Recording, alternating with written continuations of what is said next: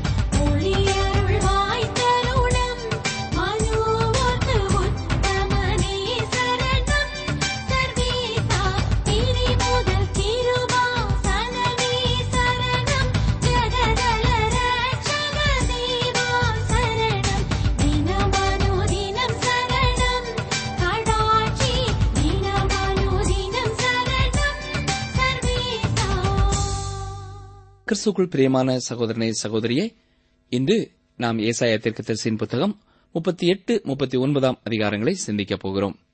இந்த முப்பத்தி எட்டாம் அதிகாரமானது இசைக்கியா ராஜா வியாதிப்பட்டதை குறித்தும் அவன் தேவனிடத்திலே ஜெபித்து சுகம் பெற்றதை குறித்தும் கூறுகிறது.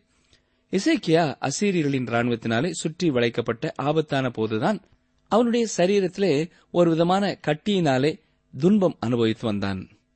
அசீரியர்களின் பாளையம் சங்கரிக்கப்படுவதற்கு முன்னரே அவன் மரணத்தினின்று விடுவிக்கப்பட்டிருக்க வேண்டும். எருசலேமானது முற்றுகை போடப்பட்டிருந்த சமயத்திலே இசைக்கியாவின் ஜெபத்திற்கு பதிலளிக்கப்பட்ட விதமாய் எருசலேமிற்கு வரவிருந்த விடுதலை ஏசாயா மூலமாக வெளிப்படுத்தப்பட்டது. இசைக்கியா இருபத்தி ஒன்பது ஆண்டுகள் ஆட்சி செய்தான். இந்த சம்பவத்திற்கு பிறகு பதினைந்து ஆண்டுகள் ஆட்சி செய்திருக்கிறான். எனவே அவனது ஆட்சியின் பதினான்காம் வருடத்திலே அவன் வியாதிப்பட்டான். அது மட்டுமல்ல இசைக்கியா அரசாண்ட பதினான்காம் வருஷத்தில்தான் சனகரிப் எருசலேமுக்கு எதிராக வந்தான் என்றும் ஏசாயா முப்பத்தி ஆறு முதலாம் வசனத்திலே பார்க்கிறோம். எருசலேம் அசீரியர்களால் முற்றுகை போடப்பட்டதும் இசைக்கியா வியாதிப்பட்டதும் ஒரே வருடத்திலேதான் சம்பவித்திருக்கிறது. இப்பொழுது முப்பத்தி எட்டாம் அதிகாரத்தை பார்ப்போம். வசனம் ஒன்று. அந்நாட்களில் எசேக்கியா வியாதிப்பட்டு மரணத்துக்கு ஏதுவாய் இருந்தான் அப்பொழுது ஆமோத்சின் குமாரனாகிய ஏசாயா என்னும் தீர்க்கதரிசி அவனிடத்தில் வந்து அவனை நோக்கி நீர் உமது வீட்டு காரியத்தை ஒழுங்குபடுத்தும். நீர் பிழைக்க மாட்டீர். மறித்துப் போவீர் என்று கர்த்தர் சொல்லுகிறார் என்றான். இந்த அதிகாரம் ஆரம்பமாகும் விதம் சற்று சுவாரஸ்யமாய் இருக்கிறது. இங்கே அந்நாட்களில் என்ற வார்த்தை உபத்திரவத்தையும் நேர்மையையும் மகிழ்ச்சியும் கொண்ட நீண்டதொரு காலத்தை குறித்து சொல்லும் வார்த்தையாக இருக்கிறது. அந்நாட்களில் என்று இந்த அதிகாரம் ஆரம்பிப்பதால் எந்த நாட்களை குறித்து இங்கு ஏசாயா சொல்கிறார்?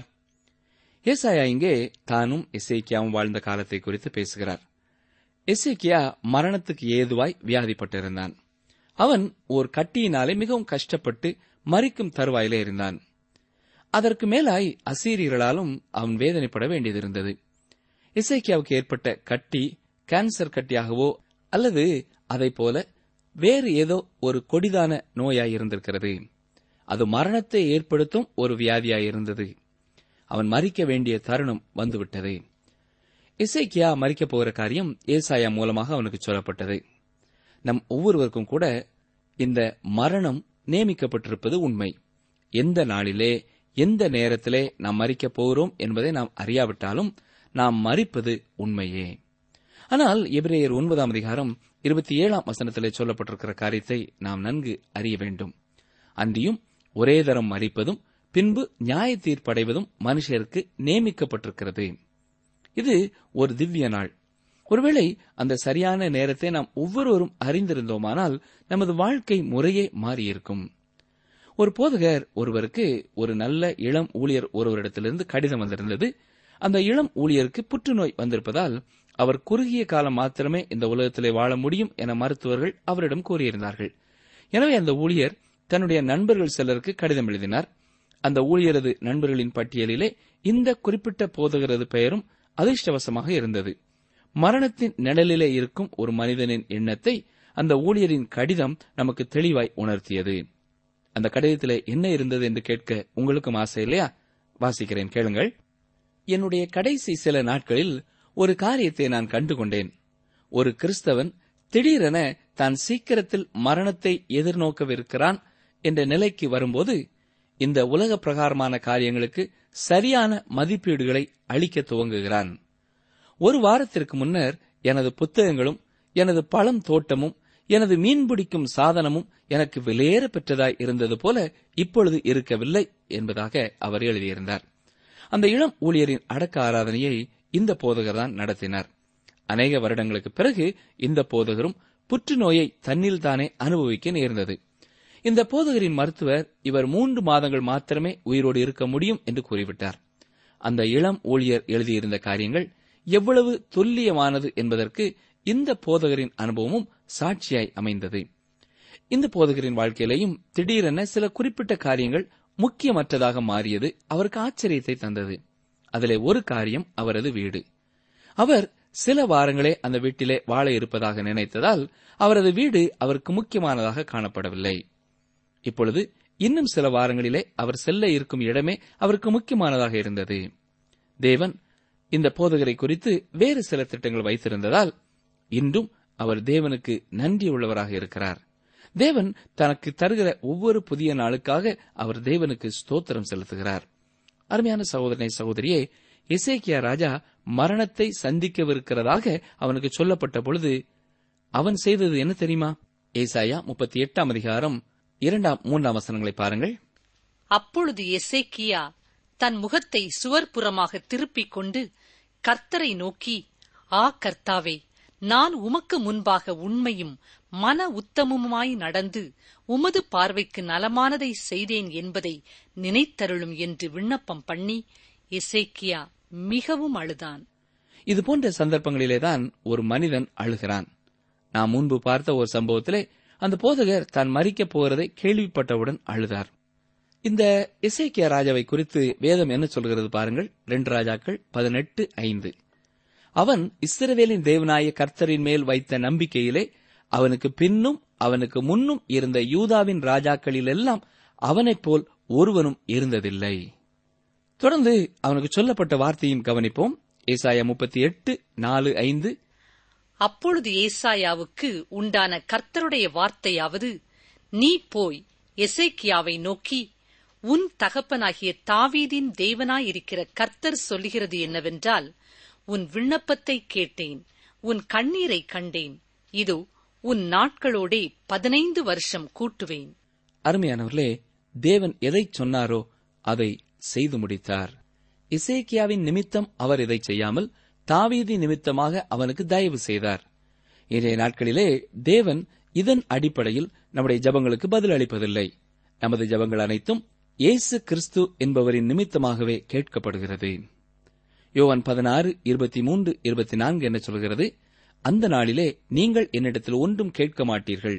மெய்யாகவே மெய்யாகவே நான் உங்களுக்கு சொல்கிறேன். நீங்கள் என் நாமத்தினாலே பிதாவினிடத்தில் கேட்டுக்கொள்வது எதுவோ அதை அவர் உங்களுக்கு தருவார். இதுவரைக்கும் நீங்கள் என் நாமத்தினாலே ஒன்றும் கேட்கவில்லை. கேளுங்கள் அப்பொழுது உங்கள் சந்தோஷம் நிறைவாயிருக்கும்படி பெற்றுக் கொள்வீர்கள் ஆமர்மேனவர்களே நீங்களும் நானும் நமது பரலோக தந்தையிடம் நமது விண்ணப்பங்களை கிறிஸ்துவின் நாமத்தினாலே கொண்டு செல்ல முடியும். கிறிஸ்துவின் நாமத்தினாலே கேட்டுக்கொள்கிறது என்பது நீங்கள் கிறிஸ்துவுக்குள் இருந்து அவரது சித்தம் நிறைவேறும்படி வேண்டிக் கொள்கிறீர்கள் என்பதை குறிக்கிறது.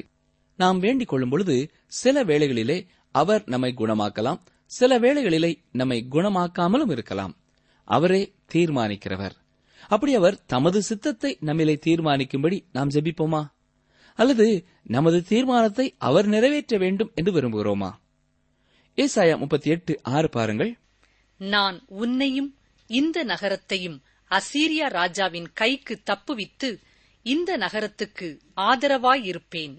தேவன் இசைக்கியாவை மரணத்திற்கு தப்புவித்தது மட்டுமல்ல அசீரியர்களிடமிருந்தும் எருசலேமை தப்புவிக்கப் போகிறதை அவர் சொல்கிறார். தேவன் ஒரு காரியத்திற்கு பதிலளிக்கும் பொழுதே அவர் மற்ற காரியத்திற்கும் பதிலளிப்பார் என்கிற ஊக்கம் ஒரு விசுவாசியின் உள்ளத்தில் ஏற்படுவதுண்டு. ஏசாயா முப்பத்தி எட்டு ஏழு எட்டு பாருங்கள்.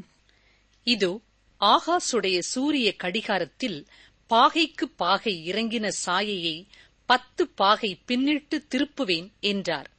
தாம் சொன்ன இந்த வார்த்தையின்படி கர்த்தர் செய்வார் என்பதற்கு இது கர்த்தரால் உனக்கு அடையாளமாயிருக்கும் என்று சொல் என்றார். அப்படியே கடியாரத்தில் இறங்கியிருந்த சூரிய சாயை பத்து பாகை திரும்பிற்று. அருமையானவர்களே இங்கே தேவன் இசைக்கியாவின் விண்ணப்பத்திற்கு நிச்சயமாய் பதில் கொடுப்பேன் என்று உறுதிப்படுத்தும் விதமாக ஓர் அடையாளத்தை அவனுக்கு கொடுக்கிறார். எப்சி ஜெனிங்ஸ் இந்த வசனங்களை இவ்விதமாக மொழிபெயர்க்கிறார். இதோ ஆகாசுடைய சூரிய கடிகாரத்தில் முன்னுக்கு சென்ற நிழலை பத்து படிகள் பின்னுக்கு வரும்படி செய்வேன். அவ்வாறே கீழே இறங்கியிருந்த அந்த சூரியனுடைய நிழலானது பத்து படிகள் பின்னுக்கு திரும்பியது. இங்கே சாயை என்பது படிகள் என்று மொழிபெயர்க்கப்பட்டிருக்கிறது. இப்பொழுது இசைக்கியாவின் அரண்மனைக்கு நமது ஆவியிலே நம்மை கொண்டு செல்லுவோம். இசைக்கியாவின் படுக்கை அறைக்கு நாம் செல்கிறோம். இப்பொழுதும் இசைக்கியா தனது படுக்கையிலே குப்புற படுத்திருக்கிறார் ஆனால் அவர் இப்பொழுது தமது முகத்தை சுவர் புறமாய் திருப்பினவராக காணப்படவில்லை. ஆனால் அவர் ஜன்னல் வழியாக தோட்டத்தை பார்க்கும் பொழுது மகிழ்ச்சியும் நம்பிக்கையும் அவரது கண்களை பிரகாசிக்கச் செய்கிறது. அங்கே அந்த தோட்டத்தின் நடுவே நான்கு பக்கங்களும் கூர் நுனி கொண்ட ஒரு தூண் போன்ற ஒரு அமைப்பு தெளிவாக தெரிகிறது. அதிலே காணப்படும் படிகள் உயர அந்த கம்பத்தினிடம் நடத்தி செல்கிறதாக இருந்தது. அந்த படிகளில் குறைந்தபட்சம் பத்து படிகளில் அந்த தூணின் நிழல் காணப்பட்டது. சூரியனானது தனது நிழல் அந்த படிகளின் மேல் விழும்படி கீழே சென்றிருந்தது. ஆனால் மீண்டும் பார்க்கும் பொழுது சூரியனது நிழல் பட்டு இருளாக காணப்பட்ட படிக்கட்டுகள் இப்பொழுது மிகவும் தெளிவான சூரிய பிரகாசத்துடன் வெளிச்சத்தோடு காணப்பட்டது. அங்கே அந்த படிகளில் அந்த தூணின் நிழல் இருக்கவில்லை. இத்தகைய அடையாளத்தை தான் இசைக்கியா ராஜா தேவனிடம் கேட்டிருந்தான். இதைத் தொடர்ந்து இசைக்கியா செய்கிறதை நாமும் அடுத்த வசனத்திலே பார்க்கிறோம். ஒன்பதாம் வசனம் பாருங்கள். யூதாவின் ராஜாவாகிய எசேக்கியா வியாதிப்பட்டு தன் வியாதி நீங்கி சொஸ்தமான போது எழுதி வைத்ததாவது. தொடர்ந்து இதற்கு பின் நடந்ததை அவர் எழுதி வைத்திருக்கிறார். சங்கீதம் நூற்று பதினாறையும் இசைக்கியாதான் இந்த சமயத்திலே எழுதியிருக்கக்கூடும் என அநேகர் நம்புகிறார்கள். இசைக்கியா தனது ஆயுசு நாட்களை கூட்டித் தரும்படி கர்த்தரிடத்தில் கேட்டது சரிதானா என்ற கேள்வி ஒருவேளை நமக்குள்ளே எழும்பலாம். சரி ஏசாயா முப்பத்தி எட்டு இருபதை பாருங்கள். கர்த்தர் என்னை ரட்சிக்க வந்தார். ஆகையால் எங்கள் ஜீவ நாளெல்லாம் கர்த்தருடைய ஆலயத்திலே என் கீத வாத்தியங்களை வாசித்து பாடுவோம் என்று எழுதி வைத்தான்.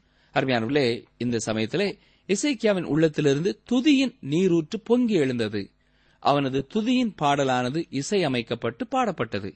நம்முடைய வாழ்க்கையிலையும் கூட ஆண்டவர் இதுபோல நன்மைகளை செய்யும் பொழுது நாம் எத்தனையோ முறை அவரை பாட்டினாலே துதித்திருக்கிறோம் இல்லையா? ஆனால் இந்த நன்றியை சீக்கிரத்திலே மறந்து விட்டவர்களாக நாம் வாழக்கூடாது. இசைக்கியாவின் வாழ்க்கையிலே தேவன் நன்மை செய்தார். இருந்தாலும் இந்த அனுபவத்திற்கு பின் இசைக்கியா சற்று பெருமையடைந்து மனமேட்டுமையானான். நாலாம் புத்தகத்திலே தேவனது பார்வையின்படியான வரலாற்றிலே இசைக்கியாவை குறித்து நமக்கு சொல்லப்பட்டிருக்கிறதை நாம் கவனிக்க வேண்டும். இரண்டு நாளாகமும் முப்பத்தி இரண்டாம் அதிகாரம் இருபத்தி ஐந்தாம் வசனத்தை பாருங்கள். இசைக்கியா தனக்கு செய்யப்பட்ட உபகாரத்திற்கு தக்கதாய் நடவாமல் மனமேட்டுமையானான். ஆகையால் அவன் மேலும் யூதாவின் மேலும் எருசலேமின் மேலும் கடும் கோபம் உண்டது. இசைக்கியா தனது ஆயுசிய நாட்களை கூட்டித் தரும்படி தேவனிடம் கேட்டிருக்க கூடாது. ஏனென்றால் அது அவன் வாழ்க்கையிலே மனமேட்டிமைக்கு ஏதுவாயிற்று. அருமையானவர்களே இசைக்கியாவைப் போல ஒரு அற்புதத்தை அனுபவித்த பிறகு தேவனை விட்டு வழிவிலகிச் செல்வதற்கான ஆபத்தும் ஏற்படுவது உண்டு. இதுபோன்ற காரியங்கள் ஒருவரை இன்னும் அதிகமாய் தேவனிடத்திலே கிட்டிச் சேர்க்கும் என்பதாக நீங்கள் நினைக்கலாம். ஆனால் அவரை விட்டு விலகிச் செல்வதற்கான ஒரு கொடிய ஆபத்தும் இதிலே இருக்கிறது. அருமையான சகோதரனே சகோதரியே தேவனிடத்திலே தனது ஆயுசு நாட்களை கூட்டித் தரும்படி அவன் கேட்டது சரிதானா? அவனது காலம் வந்தபோது அவன் மறித்திருக்க வேண்டாமா? அவன் மிகவும் வியாதிப்பட்டிருந்த பொழுது அவன் மறித்திருக்க வேண்டும் என்று நம்மை நினைக்கச் செய்யும் மற்றும் ஒரு காரணத்தை உங்களுக்கு சொல்ல விரும்புகிறேன். இசைக்கியாவின் மகனாகிய மனாசே பனிரெண்டு வயதிலே ஆட்சிக்கு வந்தான். அப்படியென்றால் இசைக்கியாவின் வியாதிக்கு பின்னர்தான் அவன் பிறந்திருக்கிறான். இஸ்ரவேலின் இரண்டு ராஜ்யங்களிலும் அரசாண்ட ராஜாக்களிலே மனாசேதான் மிகவும் மோசமானவனாக காணப்பட்டான். ஆகாப் மற்றும் ஏசபேல் ஆகிய இருவரையும் ஒன்றிணைத்து பார்த்தாலும் அவர்களை காட்டிலும் மிகவும் பொல்லாதவனாக இந்த மனாசே இருந்தான் என்று சொல்லலாம். அவனது ஆட்சியின் காலத்திலேதான் செக்கினா மகிமை கடந்து சென்றது. அவனது ஆட்சியின் போது அந்த மகிமை கடந்து செல்லாமல் இருந்திருக்கும் என்றால் அதன் பிறகு எக்காரணத்தை கொண்டும் அது கடந்து செல்வதற்கான வாய்ப்பு ஏற்பட்டிருக்காது. கடைசி காலங்களிலே வர இருக்கிற பாவ மனுஷனாகிய அந்த அந்தி கிறிஸ்துவை போன்றவனாக மனாசே காணப்பட்டான். அருமையானவர்களே எசேக்கியாவைப் போல நாமும் விடாப்பிடியாய் கடவுளிடமிருந்து பெற்றுக்கொள்ளும் காரியங்கள் சில நேரங்களிலே நமக்கு தீமையையே கொண்டு வரும் என்பதையும் இந்த சம்பவம் நமக்கு சொல்லுகிறது. இசைக்கியா தான் சுகமடைந்த பின் செய்த மதிகேடான காரியத்தை அடுத்த அதிகாரத்திலே பார்க்க இருக்கிறோம். இப்பொழுது ஏசாயா முப்பத்தி எட்டு இருபத்தி ஒன்று பாருங்கள். அத்தி பழத்து அடையை கொண்டு வந்து பிளவையின் மேல் பற்று போடுங்கள். அப்பொழுது பிழைப்பார் என்று ஏசாயா சொல்லியிருந்தான். அருமையானவர்களே மற்றொரு வகையிலே சொல்ல வேண்டுமென்றால் ஏசாயா அப்போஸ்தலனாகிய யாக்கோபு கூறுகிற இரண்டு காரியங்களை இங்கே செய்கிறார். யாக்கோபு ஐந்தாம் அதிகாரம் பதினாலாம் வசனத்தை பாருங்கள். உங்களில் ஒருவன் வியாதிப்பட்டால் அவன் சபையின் மூப்பர்களை வரவழைப்பானாக அவர்கள் கர்த்தருடைய நாமத்தினாலே அவனுக்கு எண்ணெய் பூசி அவனுக்காக ஜெபம் பண்ண கடவர்கள் இங்கே சொல்லப்பட்டிருக்கிற எண்ணெய் பூசுதல் என்பது ஏதோ மத சம்பந்தப்பட்டதோ அல்லது சடங்காச்சாரமானதோ இல்லை. எண்ணெய் என்பது குணமடைவதற்கானது. இது மருத்துவ சம்பந்தமானது. மூப்பர்கள் வியாதிப்பட்டவனுக்காக ஜெபிக்க வேண்டியவர்கள். தேவன் ஏசாயாவின் மூலமாகவும் யாக்கோபின் மூலமாகவும் ஒரே காரியத்தை தான் கூறியிருக்கிறார். நீங்கள் வியாதிப்படும் பொழுது ஜெபிக்க வேண்டும். அதே நேரத்தில் மருத்துவர்களை வரவழைக்க வேண்டும். நாம் அறிவுபூர்வமாக செயல்பட தேவன் நம்மை எதிர்பார்க்கிறார். இப்பொழுது முப்பத்தி ஒன்பதாம் அதிகாரத்திற்குள்ளே வாருங்கள். இங்கே அசீரியர்கள் அல்ல பாபிலோனியர்கள் யூதாவுக்கு சத்துருக்களாக மாறி போகிறதை இந்த பகுதியிலே நாம் பார்க்கிறோம். இந்த சமயத்திலே பாபிலோன் தேசமானது அசீரியர்களை மேற்கொள்ள முடியாமல் ஐபிராத்து நதிக்கரையிலே தத்தளித்துக் கொண்டிருந்த ஒரு பட்டணமாயிருந்தது இருந்தாலும் புறஜாதிகளின் காலத்திலே பொன்னால் ஆகிய மிகச் சிறந்த தலையாக பாபிலோன் மாற வேண்டியதிருந்தது. அதை தெரியப்படுத்தும் இந்த அதிகாரம் முக்கியத்துவம் வாய்ந்த ஒன்றாயிருக்கிறது. இசைக்கியாவின் வாழ்க்கையிலே அவனது மிக பெரும் தவறையும் அவனது பலவீனத்தையும் தவறிப்போகும் மனித குணநலனையும் இந்த அதிகாரம் வெளிப்படுத்துகிறது.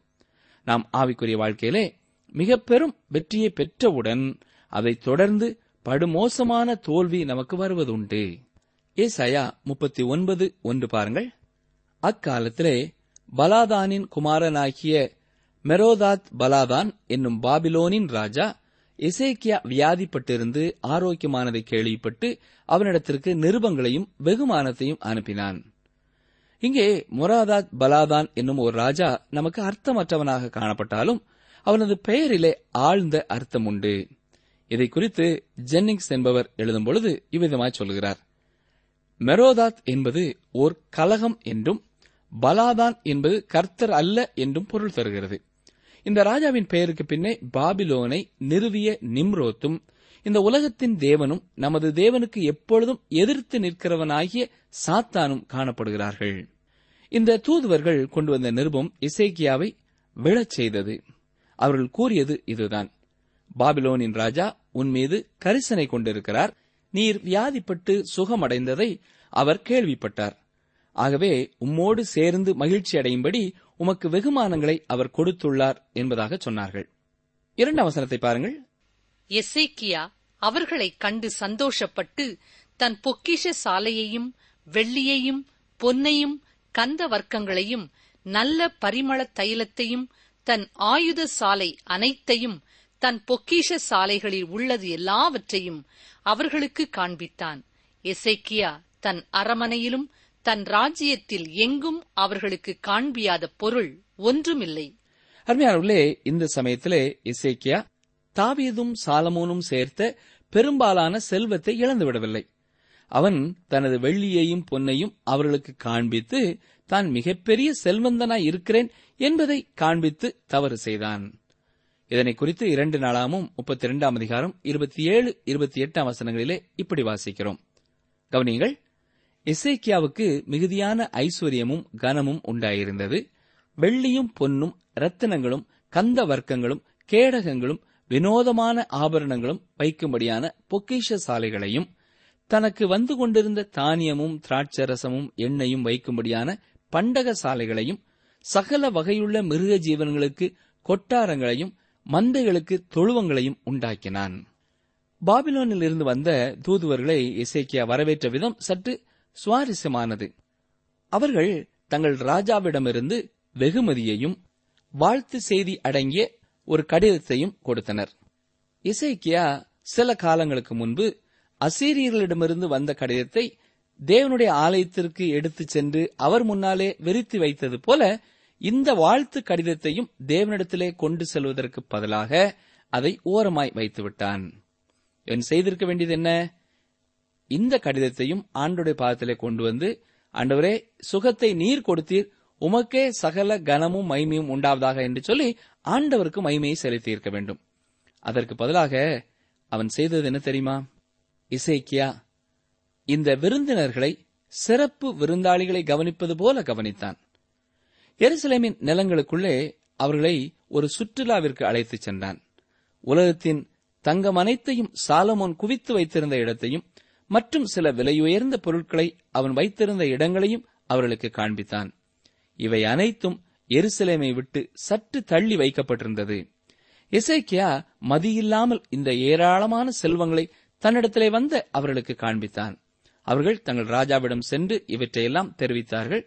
அவர்கள் இன்னும் போதுமான அளவு பலம் கொண்டு எருசலேமின் மீது படையெடுத்து வரும்பொழுது எருசலேமிலிருந்து பொன்னையும் வெள்ளியையும் மற்றும் விலையுயர்ந்த ஆபரணங்களையும் கொண்டு செல்வதற்கு அவைகள் இருக்கும் இடத்தை தாங்கள் நன்கு அறிந்திருப்பதாக கூறினார்கள். இவ்விதமாகத்தான் இசைக்கியா செய்த மிகப்பெரிய தவறை ஏசாயா கேள்விப்பட்டான். ஏசாயா முப்பத்தி ஒன்பதாம் அதிகாரம் மூன்றாம் வசனத்தை பாருங்கள். அப்பொழுது ஏசாயா தீர்க்கதரிசி எசேக்கியா ராஜாவினிடத்தில் வந்து அந்த மனுஷர் என்ன சொன்னார்கள்? எங்கே இருந்து உம்மிடத்தில் வந்தார்கள்? என்று கேட்டான். அதற்கு எசேக்கியா பாபிலோன் என்னும் தூர தேசத்திலிருந்து என்னிடத்திற்கு வந்தார்கள் என்றான். இசைக்கியா அவர்களது வருகையை அற்புதமானதாக கருதினான். ஆனால் ஏசாயா அதிலிருந்த ஆபத்தை உணர்ந்தான். தொடர்ந்து பாருங்கள் நான்காம் வசனம். அப்பொழுது அவன் உம்முடைய வீட்டில் என்னத்தை பார்த்தார்கள்? என்று கேட்டான். அதற்கு எசேக்கியா என் வீட்டில் உள்ளதெல்லாவற்றையும் பார்த்தார்கள். என் பொக்கிஷங்களில் நான் அவர்களுக்கு காண்பியாத பொருள் ஒன்றும் இல்லை. என்றான். பார்த்தீர்களா?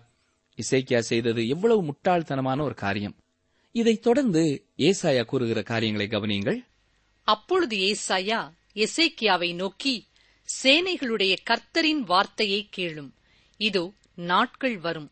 அப்பொழுது உன் வீட்டில் உள்ளதிலும் உன் பிதாக்கள் இந்நாள் வரைக்கும் சேர்த்ததிலும் ஒன்றும் மீதியாய் வைக்கப்படாமல் எல்லாம் பாபிலோனுக்கு கொண்டு போகப்படும். நீ பெறப்போகிற உன் சந்ததியாகிய உன் குமாரரிலும் சிலர் பாபிலோன் ராஜாவின் அரமனையிலே அரமனை வேலைக்காரராய் இருப்பார்கள் என்று கர்த்தர் சொல்கிறார் என்றான். அருமையானவர்களே ஏசாயா சொன்ன இந்த தீர்க்க தரிசனம் உண்மையிலேயே நிறைவேறியதை இரண்டு ராஜாக்கள் இருபத்தி நான்கு இருபத்தி ஐந்து ஆகிய அதிகாரங்களிலேயும் தானியல் முதலாம் அதிகாரத்திலேயும் நாம் பார்க்கலாம். தொடர்ந்து எட்டாம் வசனம் பாருங்கள். அப்பொழுது எசேக்கியா ஏசாயாவை நோக்கி நீர் சொன்ன கர்த்தருடைய வார்த்தை நல்லதுதான் என்று சொல்லி என் நாட்களிலாவது சமாதானமும் உண்மையும் இருக்குமே என்றான். இசைக்கியா ஏசாயாவுக்கு அளித்த மறுமொழி மிக வினோதமானதாய் தெரிகிறது. அந்த காரியங்கள் தன்னுடைய நாட்களிலே நிறைவேற்றப்படாததற்கு அவன் நன்றி சொன்னான். அருமையானவர்களே இசைக்கியாவின் வாழ்நாளிலே பதினைந்து வருடங்கள் கூட்டப்பட்டது. அது நன்மையானதாயிருந்ததா? அது நன்மையானதாக அமையவில்லை. அவன் முட்டாள்தனமான காரியத்தையே அந்நாட்களிலே செய்தான். கர்த்தர் கூறிய தீர்க்க தரிசனம் அவ்வாறே நடந்தது. நிகழ்ச்சியை கேட்டுக்கொண்டிருக்கிற எனக்கு அருமையான சகோதரனே சகோதரியே இன்று நாம் கற்றுக்கொள்ளும் விசேஷித்த செய்தி என்ன? ஆண்டவர் நமக்கு வாக்கு கொடுப்பார் என்றால் அதை நிச்சயமாகவே நிறைவேற்றுவார் அதிலே சந்தேகமில்லை. இரண்டாவதாக ஆண்டவர் நமக்கு நன்மை செய்யும் பொழுது நாம் ஆண்டவருக்கே கனத்தையும் மகிமையும் செலுத்த வேண்டும். மற்றவர்கள் நம்மை பாராட்டும் பொழுது அதை ஆண்டோடைய சமூகத்திலே கொண்டு வந்து ஆண்டவரே உமக்கே மகிமை உண்டாவதாக. இந்த துதி இந்த புகழுக்கு காரணம் நீரே என்று எல்லா கனத்தையும் மகிமையையும் அவருக்கு கொடுக்க வேண்டும். நம்முடைய கஷ்டங்கள் வரும்பொழுது நமக்கு வரும் கடிதங்களை ஆண்டுடைய சமூகத்திலே கொண்டு செல்வது போல நம்மை பாராட்டும் கடிதங்களையும் ஆண்டுடைய சமூகத்திலேயே கொண்டு சென்று அவருக்கே மகிமை செலுத்த வேண்டும். இதை செய்யும் பொழுது ஆண்டவர் நம்மை குறித்து மகிழ்ச்சி அடைவார் இதற்கு பதிலாக பெருமை கொள்வோம் என்றால் ஆண்டவர் இசைக்கியாவை தண்டித்தது போலத்தான் நம்மையும் தண்டிக்க வேண்டியதிருக்கும். ஜபிப்போமா? கிருபை நிறைந்த நல்ல ஆண்டவரே இசைக்கியாவின் வாழ்க்கை மூலமாக நீர் எங்களுக்கு கற்றுக் கொடுத்த மேலான பாடங்களுக்காக நாங்கள் உமக்கு ஸ்தோத்திரம் செலுத்துகிறோம். நீர் வாக்கு மாறாத ஆண்டவராயிருக்கிறீர். எங்களுடைய ஆபத்துகளிலே உம்மை நோக்கி நாங்கள் பார்க்கும் பொழுது நீர் எங்களுக்கு உதவி செய்ய வல்லமை உள்ளவராயிருக்கிறதற்காக உமக்கு ஸ்தோத்திரம். நாங்கள் மனிதர்களை நம்பாமல் எல்லா சூழ்நிலைகளிலேயும் உம்மே நம்ப நீரை எங்களுக்கு உதவி செய்ய வேண்டும் என்று கஞ்சுகிறோம். நீர் எங்களுக்கு நன்மை செய்யும் பொழுது அதை நாங்கள் மற்றவர்களுக்கு சாட்சியாக உம்முடைய நாமத்தை மகிமைப்படுத்தும்படியாய் பகிர்ந்து கொள்ளும் தைரியத்தை எங்களுக்கு தர வேண்டும் என்று சொல்லி ஜெபிக்கிறோம். இதற்கு பதிலாக தவறான தீர்மானங்களை செய்யாதபடி அந்த புகழையும் கனத்தையும் எங்களுக்கு என்று நாங்கள் எடுத்துக் கொள்ளாதபடி நீர் எங்களை காத்துக் கொள்ளும் ஏசு கிறிஸ்துவ நாமத்தினாலே தாழ்மையோடு ஜெபிக்கிறோம் பிதாவே. ஆமேன். நீங்கள் தொடர்பு கொள்ள வேண்டிய எமது முகவரி வேத ஆராய்ச்சி டி டபிள்யூ ஆர் தபால் பெட்டி எண் நூற்று முப்பத்தி நான்கு திருநெல்வேலி இரண்டு தமிழ்நாடு. எங்கள் தொலைபேசி எண் தொன்னூற்று நான்கு நாற்பத்தி இரண்டு இருபத்தி ஐந்து இருபத்தி ஆறு இருபத்தி ஏழு